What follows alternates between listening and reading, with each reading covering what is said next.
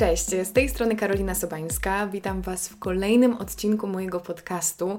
W pierwszym odcinku nowej serii, jak zaczęłam ostatnio porządkować sobie te wszystkie moje miniserie, to wychodzi na to, że właśnie zaczynamy ósmy sezon.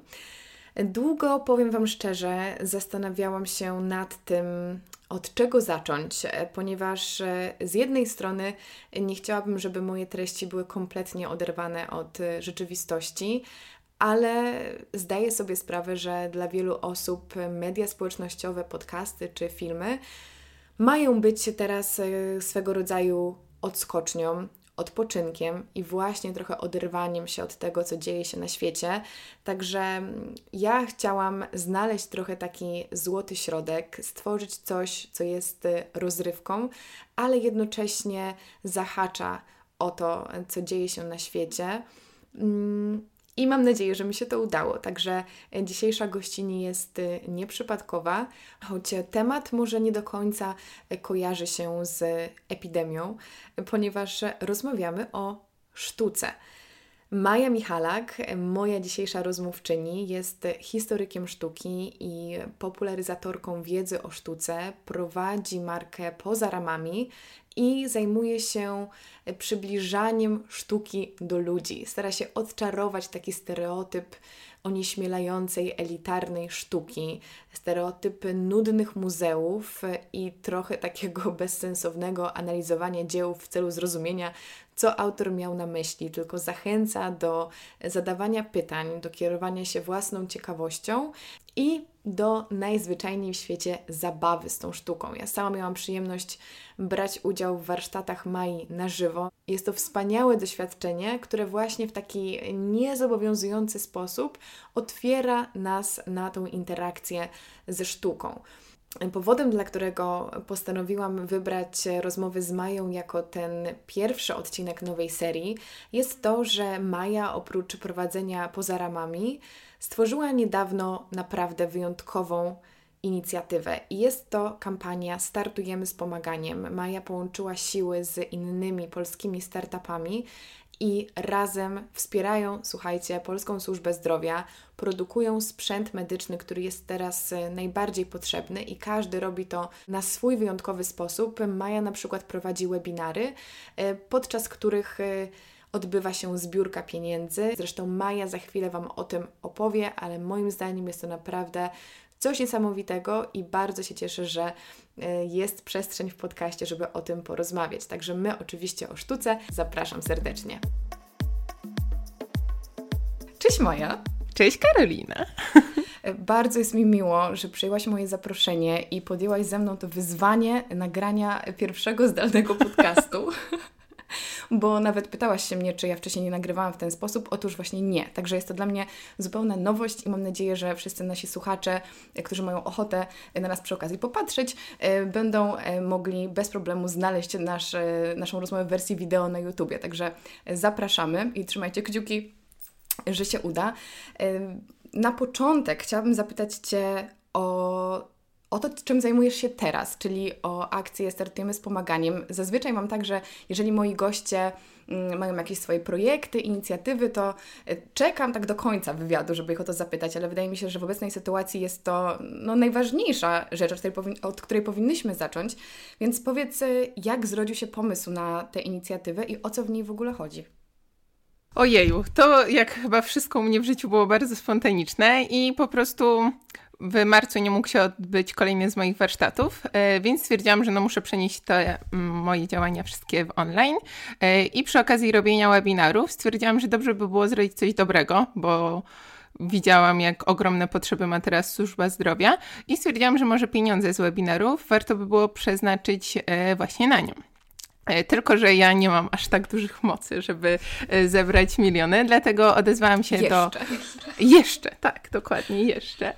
Do kilku osób, które wiem, że mogłyby mi w tym pomóc i okazało się, że oni też już działają. EcoBin, Muhama, inne startupy, jednostki akademickie, z którymi cały czas jestem w ścisłym kontakcie, współpracy.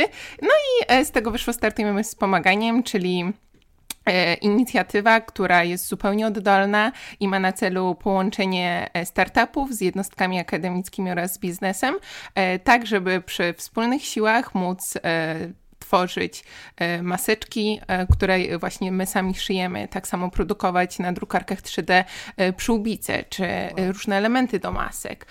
Tak samo możemy zbierać pieniądze na zakup testów na koronawirusa i na wszystkie inne przedmioty, które teraz są potrzebne, bo na przykład mało kto wie, że skrzynie medyczne teraz są także bardzo mhm. potrzebne w szpitalach, ponieważ nie ma jak przewozić testów na koronawirusa, czy po prostu innych odpadów medycznych, które po prostu muszą być w odpowiedni sposób transportowane, a to na przykład zapewnia EcoBin, dając swoje skrzynie, w których na co dzień wozi fusy na kawę. Więc to jest bardzo ciekawe, ekstra, jak ekstra. Można właśnie zmienić swoje działanie tak, żeby wspólnie pomóc. No i z takiej małej akcji, gdzie mi się wydawało, ojej, ja tam będę sobie tylko webinary prowadzić, tam będę sobie zbierać z tego pieniądze i będę na to przeznaczyć. Urosła tak ogromna akcja, że teraz wspiera nas Uniwersytet Warsz- Warszawski, Polski Klub Biznesu, Instytut Nenckiego, czyli z Polskiej Akademii Nauk i wiele, wiele innych firm. I już działamy, pomogliśmy wielu szpitalom i oczywiście cały czas zbieramy wszelkie środki, zarówno materialne, jak i oczywiście pieniężne, tak żeby jak najszybciej, jak najefektywniej pomagać. No bo chyba podstawową różnicą w tym, co wy robicie, jest to, że wy nie dajecie tych pieniędzy fundacjom, tylko po prostu działacie, czyli przeznaczacie je na to, co jest rzeczywiście potrzebne i wiecie, na co idą te środki. Dokładnie. I też chodzi o to, że to nie jest tak, że my zbieramy kilka tysięcy i z, za nie, nie wiem, zamawiamy materiał z Chin, czy jakieś, nie wiem, środki ochronne, czy coś. Tylko, że my je sami produkujemy. My mamy własne drukarki trzy D, my mamy jakby maszyny do szycia, dzięki którym możemy produkować bardzo dużo maseczek, czy różnego rodzaju inne właśnie rzeczy, czy po prostu kontakty, że wiemy, kto właśnie ma skrzynię, kto ma inne elementy i dzięki temu działamy praktycznie od razu i tutaj nie musimy czekać tygodniami, żeby rzeczywiście pomóc. Piękna jest ta inicjatywa i jeszcze na koniec się Ciebie dopytam, jak my jako zwykli ludzie możemy Wam pomóc i Was wesprzeć, ale to, co Ty robisz, to, co ja obserwuję, to właśnie kontynuujesz swoje webinary, które ja uwielbiam i w ogóle wszystkim polecam, ponieważ jesteś historykiem sztuki i zajmujesz się popularyzacją wiedzy o sztuce. Powiedz mi, super moim zdaniem jest Twoja nazwa, Poza Ramami, jest to przepiękna gra słów i jak Ty na to wpadłaś, bo wydaje mi się, że jakby historia sztuki to jest tak ogromna dziedzina i tak naprawdę studiując ją możesz zająć się wieloma różnymi aspektami, iść w różne strony i jest wiele branż, w których może, może się Twoja wiedza przydać i Ty się możesz rozwijać, ale Ty postanowiłaś uczyć i właśnie trochę odczarowywać tę historię sztuki, przybliżać ją do e, ludzi, którzy są zainteresowani sztuką, może nieco onieśmieleni. Kiedy stwierdziłaś, że właśnie w ten sposób chcesz się dzielić tym, czego nauczyłaś się na studiach i czego uczysz się też cały czas, zakładam? Szczerze mówiąc, na ten pomysł wpadłam stosunkowo niedawno, bo zawsze miałam tak, że zawsze uwielbiałam historię sztuki i już w sumie dziesięć lat interesuję się historią sztuki, od sześciu lat edukuję w tym zakresie, ale zawsze wydawało mi się, że historia sztuki to będzie tak dla przyjemności, że będę robiła sobie karierę naukową, będę wykładać na uczelni z tego, co lubię i tak dalej, a biznes i zarabianie pieniędzy będę robiła w zupełnie innym obszarze i będę mieć swoją firmę, bo to też zawsze było moim marzeniem i w sumie jeszcze w zeszłym roku szłam zupełnie w innym kierunku, jednocześnie cały czas zajmując się sztuką. I wpadłam na pomysł, że może jednak będę przekazywać tam, co tam wiem, w internecie, chociaż miałam do tego bardzo duże obawy, czy właśnie jak zareaguje na to środowisko właśnie historyków sztuki, czy nie będę za to krytykowana i tak dalej. Mówię, dobra, spróbuję. No i zaczęłam robić e, pierwsze warsztaty, e, takie totalnie malutkie, zamknięte u, u, u mnie w mieszkaniu, więc możesz się domyślić, że nie zmieściło się tam dużo osób. E, I e, właśnie tam wpadł pomysł na to, że ej Majka, to co robisz to jest naprawdę fajne, może wyjść z tym do ludzi, pójść z tym do firm, przecież to jest znacznie fajniejsze na integrację, niżeli gra w paintballa, która jest tak oklepana, że już wszyscy mają tego dość. Ja kręgle, kręgle. kręgle, tak. I że ludzie chcą się uczyć i po prostu chcą poszerzać swoje horyzonty. A ty właśnie nie mówisz nudno, akademicko i nie zarzucasz tysiącem niepotrzebnych informacji, tylko ty zaciekawiasz tą historię. Wiem, kurczę, no mogę spróbować. No i nie minęło kilka miesięcy i powstało Poza Ramami. A Poza Ramami dlatego, że właśnie ja nie lubię działać tak jak wszyscy i staram się odczarować mit nudnego muzeum, sztywnej historii sztuki. I najbardziej denerwuje mnie to, że wiele osób mówi, że tak, też się stara to zrobić i że sztuka ma być dla wszystkich, ale opowiadają o niej w tak ciężki sposób i w tak trudny, używając tylu skomplikowanych słów i jeszcze będąc przy tym takim spokojnym, wyważonym, poważnym, że mówię, kurczę, no... Tak się nie przekona ludzi do tego, że sztuka jest fajna, a sztuka jest najfajniejsza na świecie i po prostu ja uwielbiam o niej opowiadać i wiem, jak wiele osób może się w niej zakochać i staram się właśnie nieustannie nie to robić. Jak wiesz, ja od bardzo dawna chciałabym poszerzyć swoją wiedzę z zakresu historii sztuki, ale myślę, że wiele osób może się utożsamić z tym, jak ja się czuję, bo mm, czuję się bardzo onieśmielona przez, przez te dziedziny nauki, bo wydaje mi się, że jest tak dużo materiału, że mm, jakby przytłacza mnie to, ilu rzeczy potencjalnie nie wiem. I też wydaje mi się, że takim częstym zjawiskiem, które obserwuję też u ludzi w moim otoczeniu, jest to, że na przykład miałam ostatnio taką sytuację, że moja znajoma została zaproszona na wernisaż do znajomych, którzy um, są, część z nich jest artystami, powiedzmy ludzie bardziej wtajemniczeni i ona nie poszła, bo bała się, że się zbłaźni, że nie będzie wiedziała, co powie, że, że po prostu będzie patrzeć i myśleć sobie, o co tutaj w ogóle chodzi. Jakby jak myślisz, skąd to się bierze, że, że sztuka wydaje nam się być taka właśnie onieśmielająca i że boimy się jej i przez to wcale się do niej nie zbliżamy. No właśnie często przez to, że sami historycy sztuki i ludzie od sztuki y, uważają, że ona jest tak elitarna i że mhm. y, nie każdy człowiek potrafi ją zrozumieć. Kurczę, nie trzeba przeczytać tysiąca książek, żeby sztuki doświadczać, żeby z nią obcować. Właśnie powinniśmy zacząć myśleć w ten sposób, że sztuka powinna dać, dawać nam przede wszystkim mnóstwo przyjemności. I jeżeli ktoś powie, hmm, ten obraz mi się podoba, bo jest cały niebieski, no to super. A jeżeli ktoś w tym zobaczy niebo albo ocean, ekstra. A jeżeli ktoś jeszcze nawiąże do jakichś filozofów, czy zobaczy w tym, nie wiem, ultramarynę, która była symbolem niebiańskości Maryi, ekstra. Ale czy to oznacza, że jedna osoba lepiej doświadcza sztuki, a druga gorzej? Nie, zupełnie nie. I tak samo powiedziałaś, że właśnie, że jest tak strasznie dużo materiału i że y, możemy mieć wrażenie, że nie jesteśmy w stanie y, wypowiadać się o sztuce. Mhm. No kurczę, nie, zupełnie nie. Każdy z nas powinien właśnie y, mówić praktycznie y, o tym, co po prostu odczuwa wobec sztuki. Jeżeli jej nie rozumie, to okej. Okay. Czy ja wszystko rozumiem? Zdecydowanie nie.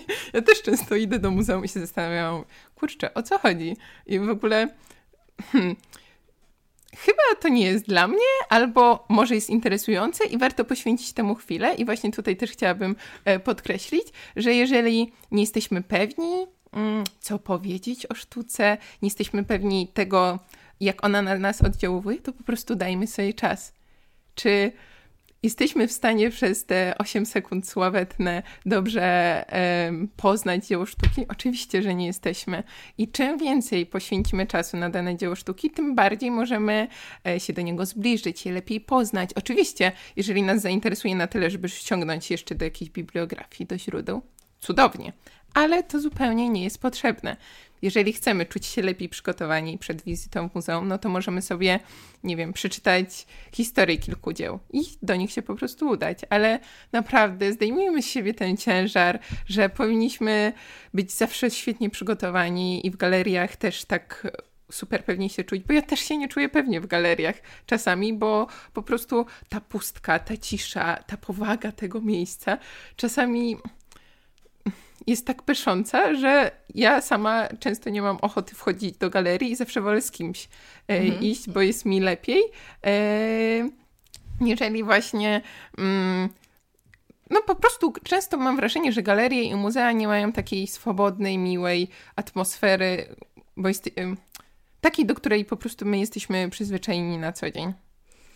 Tutaj po tym, co powiedziałaś, nasunęło mi się jakieś dziesięć pytań i dygresji, więc yy, mam nadzieję, że wszystko zapamiętałam, bo na pewno yy, to, co moim zdaniem jest ciekawe, to to, że istnieje taki stereotyp, wydaje mi się, ludzi sztuki, którzy nie, nie próbując nikogo urazić, tak zadzierają nosa i że wszystko o jest właśnie Jezu, dla wtajemniczonych. I to jest, to myślę, że jest najbardziej takie zawstydzające, bo nam się wydaje, że z założenia patrzy się na nas z góry, jeżeli czegoś nie wiemy, ale właśnie takie osoby jak Ty, myślę, są od tego, żeby to łamać, bo zakładam, że no. jest tak samo wiele osób, które mówią o sztuce w sposób zachęcający i mają do tego zupełnie taki nie, nieoceniający, mają takie nieoceniające nastawienie, tylko po prostu gdzieś tam się utarło, że ta sztuka jest właśnie taka trochę nadęta momentami, ale właśnie też jak mówiłaś o tym, że tak naprawdę cokolwiek sobie pomyślimy czy skomentujemy na temat dzieła sztuki, to jest wystarczająco dobre, nawet jeżeli nawiązałaś też do uczuć, tak? Nawet jeżeli powiemy,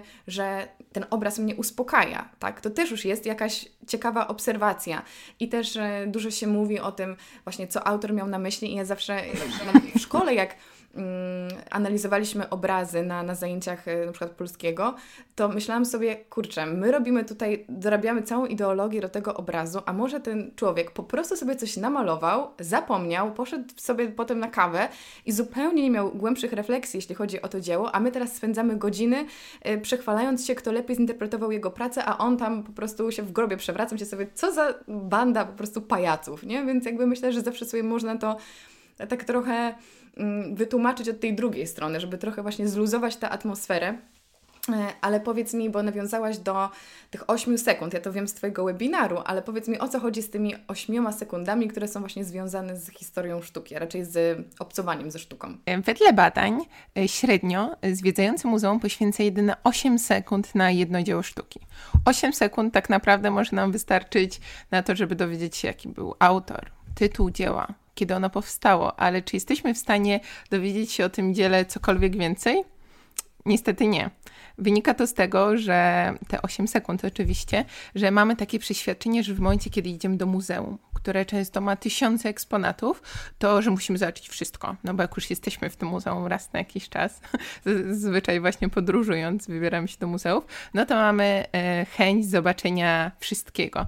Ale to nie jest możliwe. Dlatego ja zawsze mówię, że znacznie lepiej wybrać sobie kilka dzieł sztuki, pięć, dziesięć i im poświęcić dużo czasu, bo wtedy zapamiętamy coś z tego muzeum i mhm. rzeczywiście może nam się ono przydać, a nie takie po prostu pośpieszne przechodzenie przez wszystkie sale.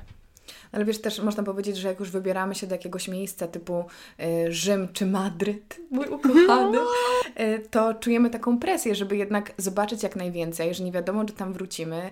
I ja pamiętam, teraz myślę sobie o tym, że szkoda, że kiedy mieszkałam w Madrycie, to brałam trochę za pewnik to, że mam w ogóle darmowy dostęp do tych dzieł sztuki. Wstęp do muzeum był darmowy dla studentów, no. y, a nie byłam tam wystarczająco razy. Natomiast ja przez to, że tam mieszkałam, to właśnie trochę y, nieświadomie miałam właśnie podobną strategię, z tym, że nie przygotowywałam się specjalnie do odwiedzin w muzeum, ale traktowałam pobyt w muzeum jako taki spacer.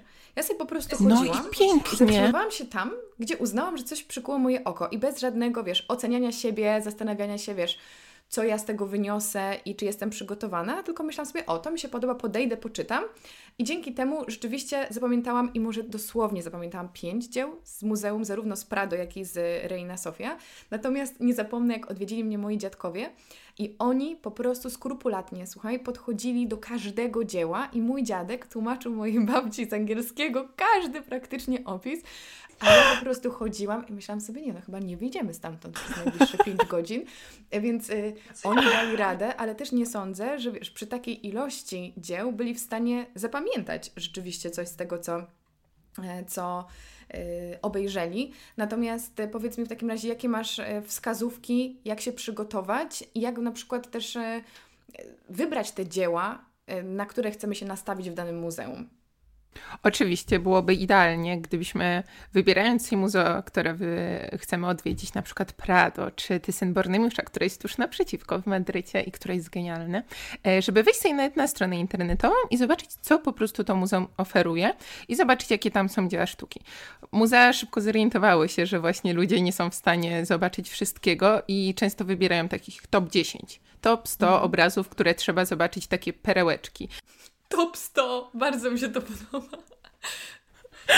Tak, ale właśnie w Prado na przykład, żeby zawsze pamiętać, pójść zobaczyć Panny Dworskie w Lascaux'a, albo Maję nagą i ubraną goi, czy dzieła Rafaela, czy tam w ogóle tysiąc pięćset innych artystów, którzy tam są. I dzięki temu możemy zobaczyć właśnie, do jakiej sali od razu się udać, albo po prostu, jeżeli wiemy, że idziemy zwiedzać Muzeum Narodowe albo jakieś inne muzeum, które ma mnóstwo eksponatów, ale wiemy, że na przykład sztuka średniowieczna nie do końca jest w naszym guście, może barok też, ale za to sztuka współczesna albo dziewiętnasty wiek to coś, co uwielbiamy. No to od razu idźmy do tych sal i zaczynajmy od nich, bo tam będziemy mieć najwięcej energii, będzie nam to sprzyjało o, najbardziej efektywnemu właśnie kontaktowi z tymi dziełami sztuki. Po prostu będzie przyjemnie. A jeżeli po dwóch godzinach, trzech, zależy ile kto ma siły i czasu zwiedzać muzea, nie dojdziemy do tych pozostałych sal, no to nic zupełnie się nie stanie. Naprawdę. I tak, myślę, że taki maraton... Yy... To, to nie jest nigdy dobre rozwiązanie. Nawet pamiętam, że jak byłam w Tajlandii, to istnieje takie powiedzenie temple fatigue, czyli zmęczenie świątynne, odchodzenia od świątyni do świątyni, bo po prostu nie jesteśmy w stanie doceniać też ich piękna, przez to, że cały dzień po prostu wałkujemy w cudzysłowie to samo, bo już po prostu mamy dosyć. Myślę, że w muzeum jest tak samo. Jak ono ma być nudne. Jak ja nie zapomnę, słuchaj, jak byłam w Londynie w gimnazjum, poszliśmy do e, brytyjskiego muzeum i powiedziano nam, że mamy teraz trzy i pół godziny na samodzielne zwiedzanie. No to dla czternastolatków trzy i pół godziny chodzenia samemu bez żadnego przewodnika, bez jakichkolwiek wskazówek po muzeum, to dla nas to było po prostu no, koszmar, bo to było tak nudne, byliśmy tak zmęczeni, no. że ja nie pamiętam nic z tego muzeum. No a chyba nie o to chodzi. Ale powiedz mi, bo totalnie. Z tego co wiem, można też wchodzić do muzeów teraz zdalnie. O co, o co w tym chodzi? To jest genialna rzecz, gdzie muzea wyszły naprzeciw, chociaż już wcześniej wiele miało przygotowanych właśnie zwiedzanie online, że każdy z muzeów, znaczy każdy z większych muzeów, może w ten sposób, jesteśmy w stanie zwiedzać tak krok po kroku, jak Google View jest mhm. po ulicach, tak właśnie dokładnie ten sam system mamy w muzeach. I ja na przykład ostatnio właśnie przygotowując webinar, nie wiem, czy ty byłaś, jak, byłaś, jak mówiłam o Kaplicy Sykstyńskiej, mhm, no, no to ile ja miałam frajdy z chodzenia po Kaplicy Sykstyńskiej. Ja, ja szczerze mówiąc, takie zwiedzanie online czasem jest znacznie bardziej efektywne, niżeli właśnie takie na żywo. Oczywiście nie chcę mówić, że online wystarczy, że nie trzeba chodzić do muzeum, ale ja zobaczyłam tam tyle szczegółów, mogłam sobie wszystko przybliżyć, do przodu, do tyłu, tu, tam, a jednak w Kaplicy Sykstyńskiej i w wielu muzeach jest po prostu tak, że idzie się szybko, bo jest po prostu tłum ludzi i nie jesteśmy w stanie tak jeden na jeden być z dziełami sztuki, ale właśnie też wracając jeszcze do twojego pytania, nie dosyć, że muzea udostępniają swoją kolekcję online, że możemy się przejść po muzeach, to dodatkowo możemy jeszcze każdy z tych dzieł dodatkowo sobie przybliżyć, wejść na nie, przeczytać opis, coś, czego nam często brakuje właśnie w takim zwiedzaniu normalnym i mamy właśnie wtedy też takie poczucie, że o Jezu, nie wiemy w ogóle o czym jest to dzieło sztuki, a tutaj możemy sobie doczytać. Albo jeszcze lepiej wejść na, wejść na przykład na materiały wideo, które produkuje, produkują muzea, na przykład National Gallery robi to świetnie, naprawdę tak interesujące materiały, a wydaje mi się, że też często ludziom wydaje się właśnie przez to, że ogólnie muzea kojarzy im się z nudnymi wycieczkami z... ze szkoły, tak jak ty powiedziałaś, bo to właśnie jest jeden z powodów, dlaczego ludzie są nawet już w dorosłym życiu tak bardzo uprzedzeni, to możemy właśnie sobie wejść na kanały muzeów, które robią coraz lepsze jakościowo i po prostu atrakcyjne treści, a nie tylko sztywno stojący kurator na tle dzieła sztuki, który teraz wam powie swój wykład z konferencji. No, halo, nie o to chodzi. Nie wszyscy są historykami sztuki i nie są w stanie odbierać w taki sposób treści. Ja, ja w momencie, kiedy ja jeżdżę na konferencję, to też nie mówię w taki sposób jak teraz, chociaż wydaje mi się, że powinnam to zmienić, bo też będzie to atrakcyjniejsze dla ludzi. Warto jakby stawa- wyjść poza ramy. Robić na- poza ramy. Tak, wyjść poza ramy i robić tą sztukę bardziej e, z naukę dostępną, bo właśnie chyba robię za dużo anegdotek, ale jak właśnie byłam na konferencji na Uniwersytecie Jagiellońskim, to miałam takie poczucie, że muszę przeczytać swoje, e, swoje wystąpienie, bo tak wszyscy robią. Czytałam to wystąpienie, oczywiście tak, referat. Oczywiście się nie, zmie- nie zmieściłam, już mi się czas kończył. To dopiero jak odłożyłam kartkę, jak mi zostało ostatnie pięć minut, to dopiero wtedy zaczęłam mówić tak, że ludzie zaczęli mnie słuchać. I jak były też pytania później bezpośrednio do mnie, do tematu, to wiecie, już zaczęłam takim... Yy, yy, z tempem gło- i w ogóle ekspresją mówić tak jak teraz i po prostu, wiecie, wszyscy się zaangażowali, a nie teraz powiem to i to, to było, no nie. I właśnie to samo na szczęście robią muzea i też robią atrakcyjniejsze treści, a na przykład Prado, możesz sobie zobaczyć, bo wiem, że też mówisz po hiszpańsku. Oni robią relacje live i chodzą po Prado na Instagramie i tam kuratorzy po hiszpańsku, takim przepięknym hiszpańskim, opowiadają o tych dziełach sztuki i to jest super, no.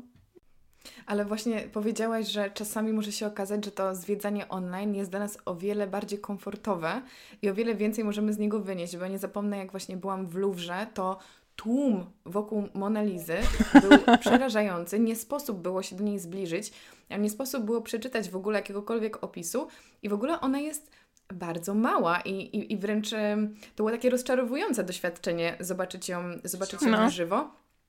A właśnie kiedy wchodzimy sobie do takiego muzeum online, to ta cała przestrzeń jest dla nas, tak jak powiedziałaś.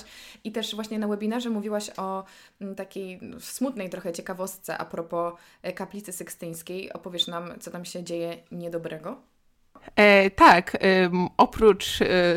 rzeczy tylko związanych stricte z historią sztuki. Zawsze na webinarach staram się aktualizować informacje dotyczące dzieł sztuki i mówić, co się dzieje z nimi obecnie. I właśnie wspominałam, że Kaplica Sykstyńska po ostatniej renowacji, znaczy nie takiej ostatniej, która miała miejsce konserwacji kilka lat temu, Mm, oczywiście super, bo lepiej widać barwy, kolory fresków, ale przez to straciło one swoją kilkusetletnią tak naprawdę warstwę ochronną, która składała się z kurzu, z pyłu, z tłuszczu. Pamiętajmy, że Kaplica Sykstyńska cały czas jest używana i cały czas tam odbywają się konklawe, tam wybierany jest papież i różne inne y, ważne posiedzenia właśnie związane z życiem y, dworu papieskiego, chyba mogę tak powiedzieć. I właśnie przez to, że ona teraz nie ma tej warstwy ochronnej, to jest nagra- zagrożona na bardzo duże niebezpieczeństwo, którym jesteśmy my, zwiedzający. Średnio dziennie Kaplicę Sykstyńską odwiedza około dwadzieścia tysięcy ludzi. Pomnożyć to przez liczbę dni w roku, no to wychodzi nam kilka milionów osób odwiedzających je. I pamiętajmy, że każda osoba, która wchodzi do tej kaplicy, nawet na te kilka minut, ona oddycha. Więc momentalnie e, unosi się bardzo duża e, para wodna, która osiada po prostu na tych freskach. Dodatkowo właśnie kurz i wszystkie inne zanieczyszczenia, które najzwyczajniej w świecie niszczą Te, te dzieła i możemy doprowadzić do takiej sytuacji, że ona całkowicie zniknie. Tak jak, e, znaczy nie całkowicie, ale że już nie będzie w takim stanie, jak jest teraz, tak jak to się stało z malowidłami w Lascaux i po prostu wybudowano kopię jeden do jednego kaplicy, e, kaplicy.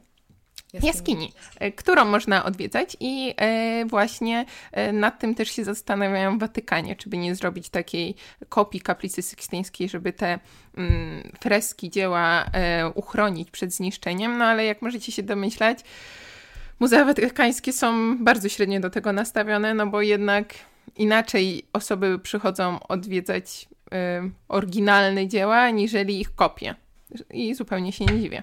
To jest też taka refleksja, wydaje mi się, trochę smutna w dzisiejszych czasach, bo szczególnie teraz, kiedy przynajmniej na moment, w którym nagrywamy, no nie możemy sobie zarezerwować wyjazdu do Rzymu, żeby zobaczyć to dzieło, zanim już nie będzie w, takiej, w takim stanie, jak znamy je dotychczas. Co ciekawe, w ogóle miałam jechać na majówkę do Rzymu. Byłam w Rzymie, co prawda, jak byłam małym dzieckiem i nic z tego nie pamiętam, ale właśnie mieliśmy jechać i, i tej wspaniałej sztuki zaznać, także tutaj taka smutna wstawka, bym powiedziała, ale już może zostawmy te muzea, cieszmy się, że możemy je zwiedzać w internecie, ale... tak jak mówiłyśmy na początku, ilość materiału trochę przytłacza i właśnie mi się przypomniało, że kiedy o tym wspominałaś, to miałam taką refleksję, że na przykład muzyka to też jest temat rzeka, A jakoś to ludzi nie hamuje przed tym, żeby tak. sobie słuchać, czego chcą, mówić o muzyce, wręcz chwalić się tym, czego słuchają, jaki mają gust muzyczny, a jednak taka sztuka w takim klasycznym rozumowaniu, czyli na przykład właśnie obraz czy rzeźba, już budzi w nas taki dystans i właśnie to onieśmielenie. Także to może taka refleksja do własnej, do własnej, do własnych rozmyślań. Natomiast powiedz mi, od czego zacząć w ogóle przygodę ze sztuką, skąd czerpać wiedzę i jakie zadawać pytania? Bo ja wierzę, że kto pyta nie błądzi i że jakby poszerzanie wiedzy opiera się mm, na ciekawości i zadawaniu pytań, ale jak zadawać je w odpowiedni sposób, yy, żeby po prostu yy, nauczyć się nieco więcej o sztuce w taki nieprzytłaczający nas sposób? Wydaje mi się, że... Takim pierwszym ruchem, który wiele osób chce podjąć, to jest udanie się do książek. I oczywiście świetnie. Tak. Ja również. Pierwsze, co zrobiłam, kupiłam sobie tak. książkę o historii sztuki, przeczytałam z niej pięć stron. Właśnie, ale też w momencie, kiedy kupujemy książki, nie jesteśmy pewni, czy one są dobre, czy nie. Wiele osób się mnie pyta, Maja, od czego ja mam zacząć? I oczywiście mogę powiedzieć, że możecie czytać przekrojowe książki, e, bardzo dobre oczywiście, takie jak Gombrich, Białostocki, czy nawet podręczniki e, Osińskiej. Jasne, ale... Jeżeli ktoś nie ma bardzo dużo zapału w sobie, żeby od początku do końca przeczytać um, tę książkę i przyswoić jakby całą, całą historię sztuki naraz, wszystkie epoki, no to inaczej będzie to trudne najzwyczajniej w świecie. Dlatego wydaje mi się, że znacznie lepszym rozwiązaniem będzie sięganie po to, co po prostu nas interesuje. I e, oczywiście możecie teraz powiedzieć, ale ja nie wiem, co mnie interesuje, bo tego jest tak dużo, że ja nie wiem, czy ja lubię barok holenderski, czy ja wolę barok włoski, a może ja wolę impresjonizm albo konceptualizm. Oczywiście. E, ale e, właśnie tutaj ja poleciłabym korzystanie z kopalni wiedzy, jaką jest internet i po prostu oglądanie. Polubienie fanpage'y na Facebooku, Instagramie czy kanałów na YouTubie, tak żeby ta sztuka nas zaczęła otaczać i e, w momencie, kiedy zobaczymy jakieś dzieło sztuki, które wpadnie nam w oko i sobie pomyślimy, hmm, całkiem fajne, może dowiem się więcej o, czegoś o tym artyście, no to doczytajmy. Jeżeli nas na tyle nie zainteresuje, że na przykład będziemy chcieli kupić jego biografię albo co lepiej na przykład listy, które pozostawiły, jeżeli tak jest, e, albo jakąś e, inną e, fajną książkę o nim, no to super, zróbmy to. Tak samo być może nas bardziej interesuje architektura nowoczesna, no to kupmy e, historię na przykład o architektkach, gdzie są architektki, super książka, albo nie wiem, jak czytać miasto, książka dla dzieci, ale świetnie tłumacząca architekturę i różne inne e, zagadnienia. E, I e, tutaj właśnie tak po nitce do kłębka e, możemy dojść do bardziej m, rzetelnych informacji, ale zaczynając zupełnie od takich najprostszych i po prostu to, co nam się spodoba, spróbować się w to zagłębić i em, poszukiwać po prostu. Można nawet, tak najprościej mówiąc, włączyć sobie em, em, jak się nazywa em, platforma właśnie Google'a Art and Culture? Chyba tak. Wydaje mi się, że tak. I tam można po prostu sobie tysiące dzieł przeglądać sobie i zobaczyć, o, może to jest fajne, może to, albo skorzystać z takich platform jak Khan Academy, Smart History, czy E, takie e, właśnie e, kursy, jak na przykład robi MoMA, one są świetne i tam w bardzo przyjemny sposób właśnie można e, uczyć się e, historii sztuki, co bardzo serdecznie polecam. Przede wszystkim właśnie tak na koniec, nie rzucajmy się od razu na głęboką wodę i nie chciejmy zro- zrozumieć od razu wszystkiego, no bo tak się nie da, czy uda nam się historii świata poznać w jeden dzień? Nie uda. Czy nauczymy się fizyki w jeden dzień? Nie. Może wydać się, że historia sztuki jest taka prościutka, ale no nie jest do końca i dlatego yy, nie narzucajmy na siebie właśnie tego ciężaru, żeby zwiedzić z niej wszystko. Tak, ja oczywiście popełniłam ten podstawowy błąd. Pierwsze co, kupiłam podręcznik i ja wiedziałam, że nic z tego nie wyjdzie, dlatego że po prostu przeczytanie, nawet sobie stwierdziłam, że będę czytać po jednym rozdziale, ale przeczytanie rozdziału tekstu, teorii na temat sztuki, bez jakiegoś właśnie jakiejś osoby, która zgłębi mi ten temat, opowie mi o tym, bez obejrzenia tych dzieł sztuki, no to, to wpada i wypada z drugiej strony. Także absolutnie sprawdziłam, że to się, że to nie działa i to nie zachęca, bo właśnie to nie pobudza naszej ciekawości, tylko to jest jakiś taki żmudny proces. Ja też wierzę głęboko w takie powiedzenie, że jeżeli zastanawiasz się, od czego zacząć, to po prostu zacznij. I, i mhm. tak jak powiedziałaś, po nitce do kłębka znaleźć coś, co po prostu nam się podoba i o tym poczytać. I na pewno będzie kolejne pytanie, które gdzieś nam się nasunie. Ale właśnie, mówiąc o pytaniach, jeżeli już wybierzemy sobie jakieś dzieło sztuki, które przykuło naszą uwagę, nie wiemy o nim zupełnie nic, może kojarzymy to dzieło właśnie z czasów szkolnych, no to jak zacząć analizować takie dzieło? Jeżeli jesteśmy w muzeum i nie mamy przy sobie podręczników, źródeł innych i pomocy naukowych, to najlepiej po prostu zacząć na nie patrzeć i mówić to, co się widzi, bo wówczas naprawdę, uwierzcie mi, jest znacznie łatwiej zinterpretować dzieło sztuki, jeżeli powiemy, hmm, to jest duże dzieło sztuki, bo na, o właśnie wiele osób na przykład zapomina o tym, że rozmiar dzieła sztuki ma właśnie znaczenie. I Mona Lisa jest taka mała. Tak! I od razu, i sobie pomyśl, Karolina, dlaczego Mona Lisa jest taka mała? To jest kolejne pytanie. Do czego ona mogła służyć? Przez kogo była zamówiona? Kto? Komu była ona potrzebna i co chciał z nią zrobić? Czyli to jest trochę takie śledztwo. Tak, totalnie. I właśnie uwielbiam określanie historii sztuki, w ogóle odczytywanie obrazów jako od, y, odgadywanie zagadek detektywistycznych, ponieważ właśnie to tak wygląda. I na warsztatach ja to uwielbiam właśnie, jak razem z grupą, z ludźmi, którzy są na sali, właśnie tak dochodzimy. Ja rzucam pytania, a wszyscy, o, a może to jest to, a może to jest to. I to jest tak super gra. I właśnie y, w momencie, kiedy zastanowimy się, y, po co było to dzieło, jaki ma rozmiar i czy to może nam coś mówić, czy na przykład kolory, którymi jest namalowane, e, też nam mogą coś sugerować, a może jest jakiś drobny element, którego na początku nie widzieliśmy, ale jak się przybliżyliśmy do tego dzieła sztuki, no to hmm, może on coś nam powiedzieć, może nam się z czymś skojarzyć, a e, jeżeli zrobimy ten wysiłek i zapoznamy się na przykład z mm, biografią artysty, przynajmniej tak delikatnie, albo z historią tego dzieła sztuki, to nam perspektywa znacznie, znacznie się e, poszerzy i wtedy możemy właśnie zobaczyć, w którym momencie e, życia artysty to dzieło powstało i czy nam ono coś mówi, bo na przykład wiele osób zapomina o tym, że artyści także zmieniali swój styl e, malowania, robienia wielu dzieł sztuki i to nam także może bardzo, bardzo dużo mówić o ich rozwoju i zupełnie inaczej Michał Anioł tworzył na początku, a zupełnie inaczej na samym końcu, dlatego mówienie, że Michał Anioł renesansowym artystą był, no to dla mnie jest takie, no okej, jasne, ale mm, wolę, nie żeby... Tylko.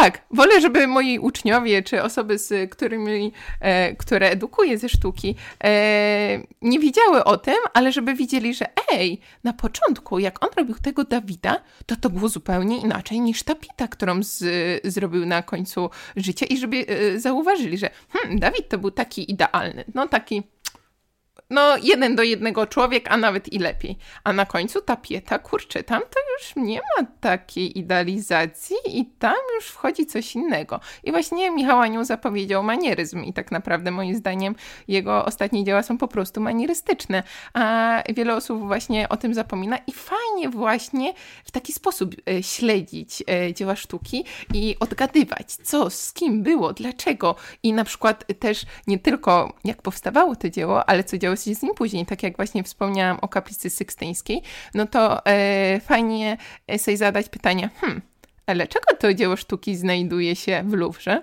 albo w kolekcji prywatnej, a może to dzieło było pierwotnie przeznaczone do kościoła i tam było w zupełnie innym m, otoczeniu przedstawione, a na przykład nie ma części dzieła, jest ucięte. No coś się musiało z tym stać. Więc to jest fajne, żeby w taki sposób sobie... Ale wiesz, co mi się nasuwa? Że oczywiście odgadywanie i taka improwizacja to jest super rzecz, ale przynajmniej ja mam taką naturę, że chciałabym w jakiś sposób zweryfikować to, co mówię. I tak jak sobie teraz rozmawiamy we dwie, no to dla mnie myślę, że to byłoby wspaniałym zadaniem właśnie analizować dzieło, wiedząc, że druga osoba coś dorzuci od siebie albo powie tak, idziesz dobrym tropem. Bo jednak mhm. samemu analizując dzieło mogę zupełnie pójść w inną stronę. Tutaj możemy oczywiście się spierać, tak? Czy w ogóle istnieje coś takiego jak zła interpretacja, tak? Bo dokładnie. Jeżeli jest moja i, i w jakiś sposób ma dla mnie sens, to może jest dobra, ale czy właśnie istnieją takie sposoby, żeby gdzieś to sprawdzić. Nie wiem, przychodzi mi do głowy właśnie jakieś grupy, właśnie jakieś takie społeczności, które o tym dyskutują, czy właśnie osoby, które są autorytetami, takie sprawdzone źródła wiedzy, gdzie możemy właśnie sprawdzić, czy idziemy ym, dobrym tropem. Oczywiście, jakby nauka historii sztuki ma się bardzo dobrze i wielu e, badaczy intensywnie działa nad rozwikływaniem właśnie tych różnych zagadek i publikuje oczywiście wiele swoich prac i tak dalej. I najrzetelniejsze informacje często znajdziemy po prostu na stronach muzealnych, gdzie te dzieła e, są umieszczone, ale także na przykład są grupy historyków sztuki, nawet na e, Facebooku, taka najsłynniejsza chyba De Arte. Czy warto po prostu czasami, e, jeżeli oczywiście ma się taką możliwość, e, odezwać do kogoś, na, kto na tej sztuce się może trochę zna, albo z kim chciałoby się porozmawiać i y, zweryfikować te swoje pomysły. Będę e... dzwonić. O, naprawdę, z przyjemnością zapraszam serdecznie, serio, bo ja to e, uwielbiam i jeżeli będziesz miała ochotę pójść do muzeum, no to bierz mnie śmiało. Słuchaj, możemy iść do muzeum wirtualnie na Zoomie, no. No, jasne. Ale przepraszam, przerwałam Ci, więc kontynuuj. E, tak, ale e, właśnie chciałam e, powiedzieć po prostu, że mm, jeżeli tylko znajdziemy e, jakieś dobre książki i zweryfikujemy ich rzetelność i nie wybierzemy jakby takich odstraszających stricte naukowych, prac doktorskich, habilitacyjnych i tak dalej, no to naprawdę będzie nam łatwo znaleźć, czy te e, informacje są poprawne, czy nie. Ale zawsze zachęcam do tego, żeby najpierw spróbować samemu coś wymyślić i tak połączyć te kropki, a dopiero potem zacząć szukać weryfikujących informacji, tak jak powiedziałeś, bo naprawdę teraz w internecie możemy znaleźć wszystko i te, takie moja mała rada, tak, taki sekret, że jeżeli nie możemy znaleźć czegoś po polsku, to szukajmy w innych językach. I jakby to może się wydawać takie zupełnie, zupełnie oczywiste, ale naprawdę w momencie, kiedy wpiszemy to samo dzieło sztuki po angielsku, hiszpańsku, włosku, no obojętnie jakim, sztuk, e, historia sztuki niemiecka też jest na bardzo dobrym poziomie, e, to wtedy możemy znaleźć znacznie więcej informacji na ten temat.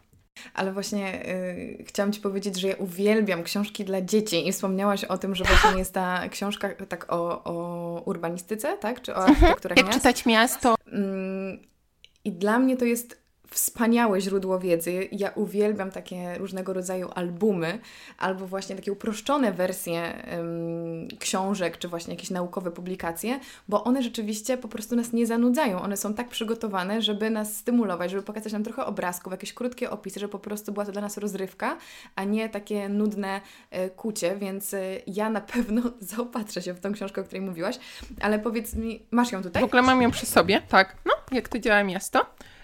I to jest jedna z części tej całej serii, bo jest też jak, jak, to czytać architek- jak to czytać architekturę, malarstwo, rzeźbę i w ogóle wiele innych.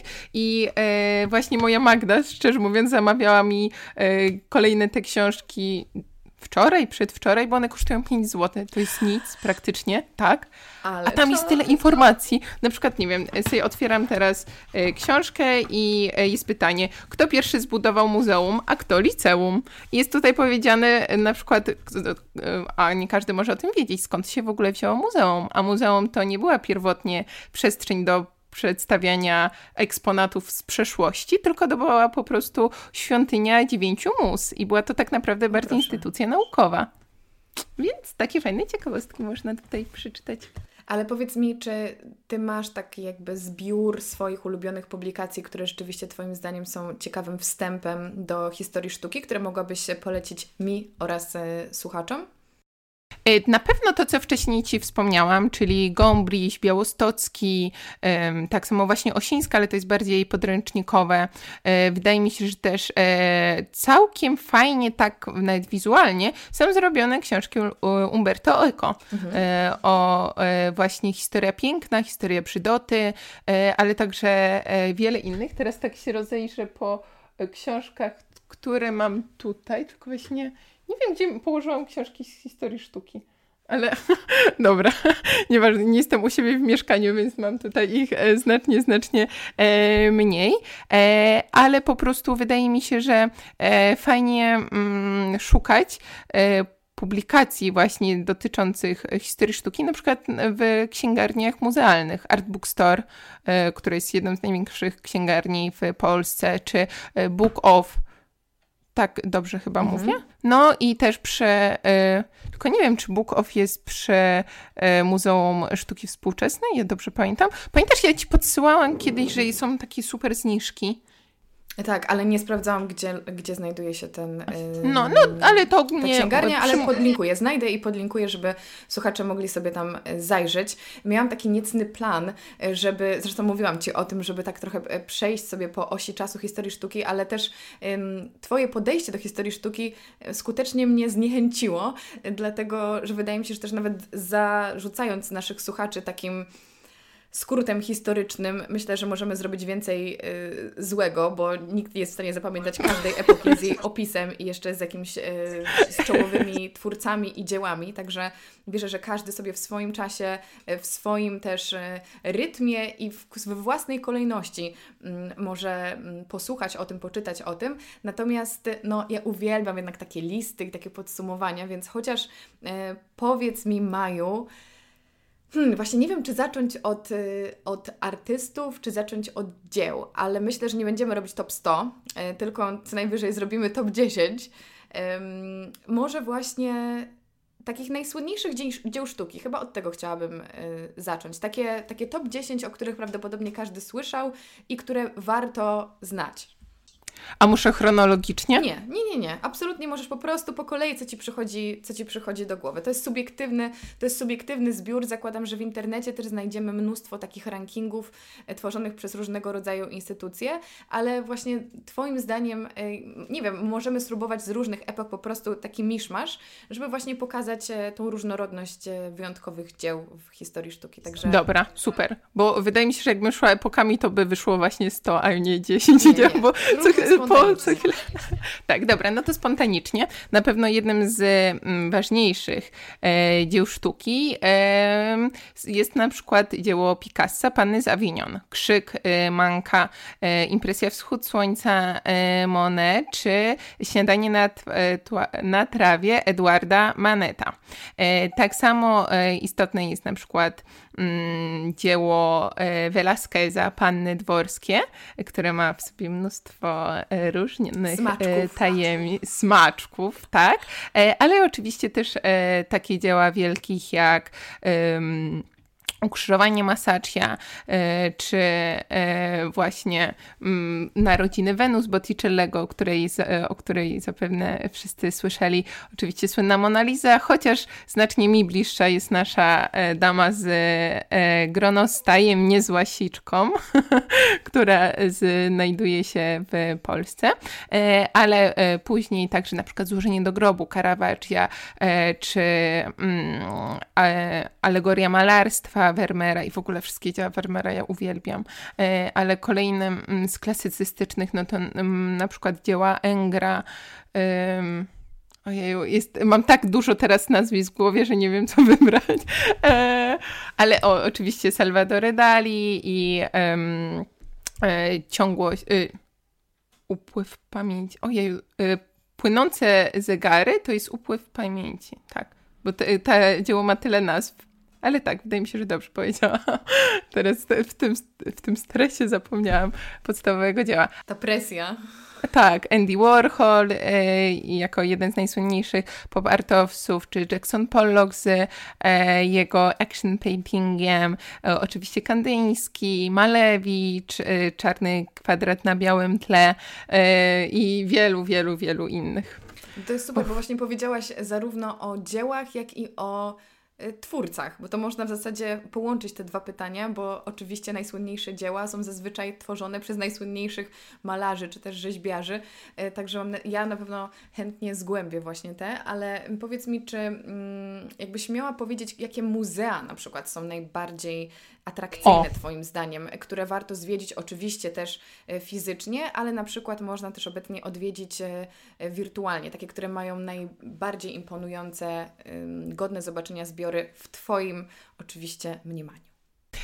Z pewnością te największe muzea to jest oczywiście Louvre, National Gallery w Londynie, Prado w Madrycie, Muzea Watykańskie w Rzymie, Muzeum Berlińs- Muzea Berlińska, Berlińskie, cała wyspa muzeów, jak i właśnie Muzeum Galeria Narodowa, która jest wspaniała, Kunsthistorische Muzeum w Wiedniu, MoMA w Nowym Jorku, Guggenheim w Nowym Jorku, Ermitaż w w Petersburgu, który ma po prostu taką ilość dzieł, myślę, że niemalże taką jak Louvre, o ile nawet i nie większą. Naprawdę tam są takie dzieła sztuki, wy sobie nawet nie wyobrażacie. To jest takie moje, to jest jedno z moich największych marzeń właśnie, żeby pojechać do Rosji, nie tylko do Moskwy, ale właśnie przede wszystkim do Petersburga i zobaczyć Ermitaż. I te muzea, które wymieniłam właśnie teraz ze światowych, to myślę, że są najważniejsze pod pod względem ilości i jakości dzieł, ale także e, tego, ile tam tych dzieł się znajduje. O, jeszcze przypomniał się Amsterdam, Rijksmuseum. O, też jest super.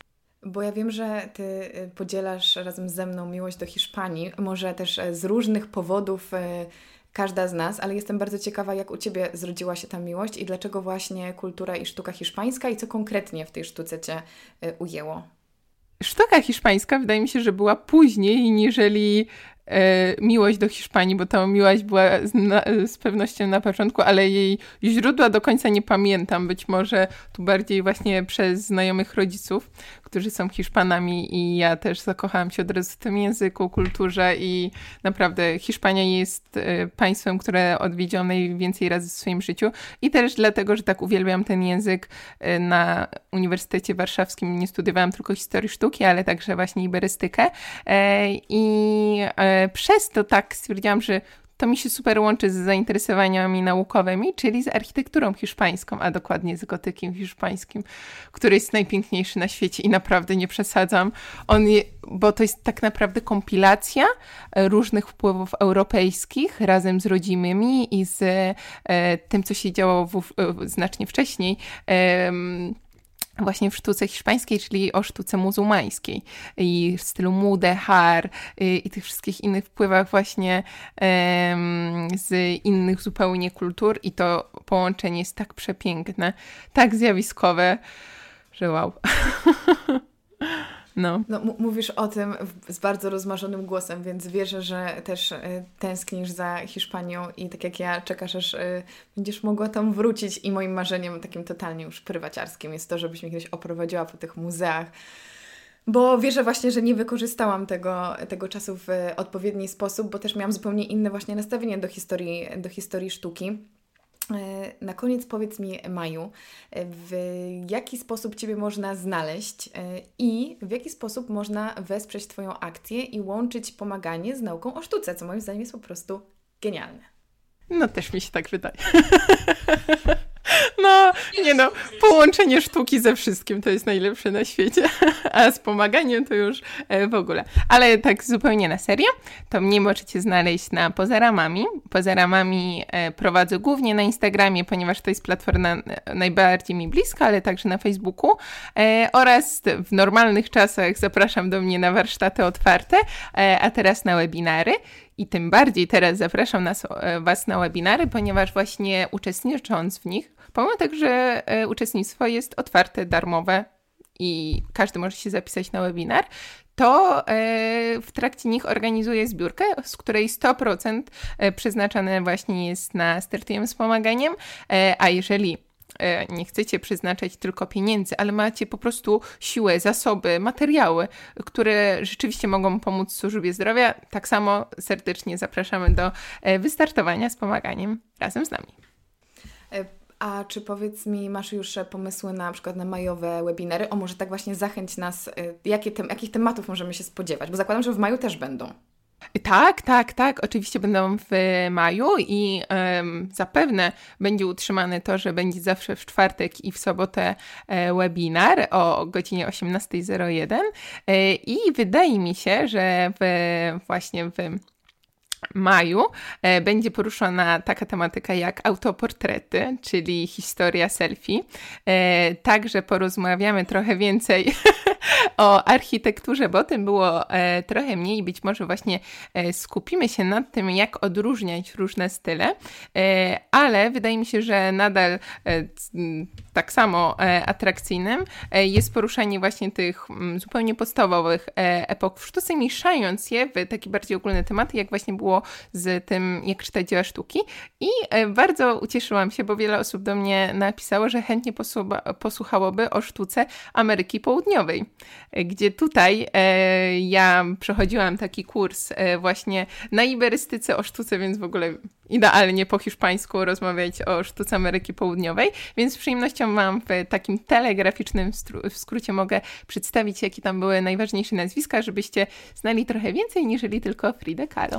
Tak, dokładnie. Jedyne, o czym pomyślałam, to była Frida Kahlo i stwierdziłam, że nie wiem absolutnie nic o sztuce Ameryki Południowej, więc na pewno na moją obecność możesz liczyć. Ja Tobie dziękuję za wspaniałą rozmowę i życzę Ci samych y, sukcesów i tego, aby coraz więcej osób chciało sz- słuchać tego, jak opowiadasz o sztuce, bo robisz to w wspaniały sposób i wierzę w to, że też zaszczepiłaś te pasje w naszych słuchaczach. Także y, wszystkiego dobrego i widzimy się na webinarze.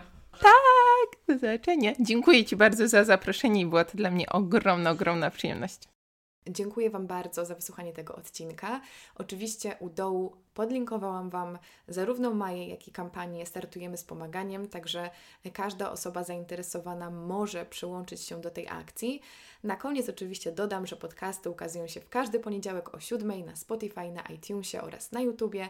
I jeżeli macie chwilę, to będzie mi bardzo miło, jeżeli wystawicie podcastowi recenzję na iTunesie. Tam trzeba dać mu odpowiednią liczbę gwiazdek, to zależy od Was, i zostawić kilka słów, komentarzy. Będzie to dla mnie ogromny, ogromny prezent. Także z góry Wam bardzo dziękuję, bo dzięki tym ocenom właśnie podcast jest częściej polecany i te treści docierają do większej ilości osób. Na Spotify możecie oczywiście podcast zaobserwować, na YouTubie zasubskrybować mój kanał, zostawić komentarz i również Wasze opinie i komentarze są bardzo, bardzo mile widziane na moim Instagramie Karolina Sobańska Podcast. Tam mówię tylko o podcaście, wrzucam Wam różne cytaty, informacje o tym, kto jest gościem, także zapraszam. No i oczywiście mój oficjalny Instagram też jest zawsze dla Was otwarty, czyli Karolina Sobańska. Wszystkie linki u dołu. Dziękuję Wam z całego serca za oglądanie, bo podcast jest w wersji wideo skype'owej na YouTubie i dajcie koniecznie znać, jakiego rodzaju treści chcielibyście tutaj zobaczyć, kogo chcielibyście posłuchać. Oczywiście mam nadzieję, że ciekawe materiały nadchodzą, ale ja zawsze jestem otwarta na propozycje. Jeszcze raz dzięki, do usłyszenia, cześć!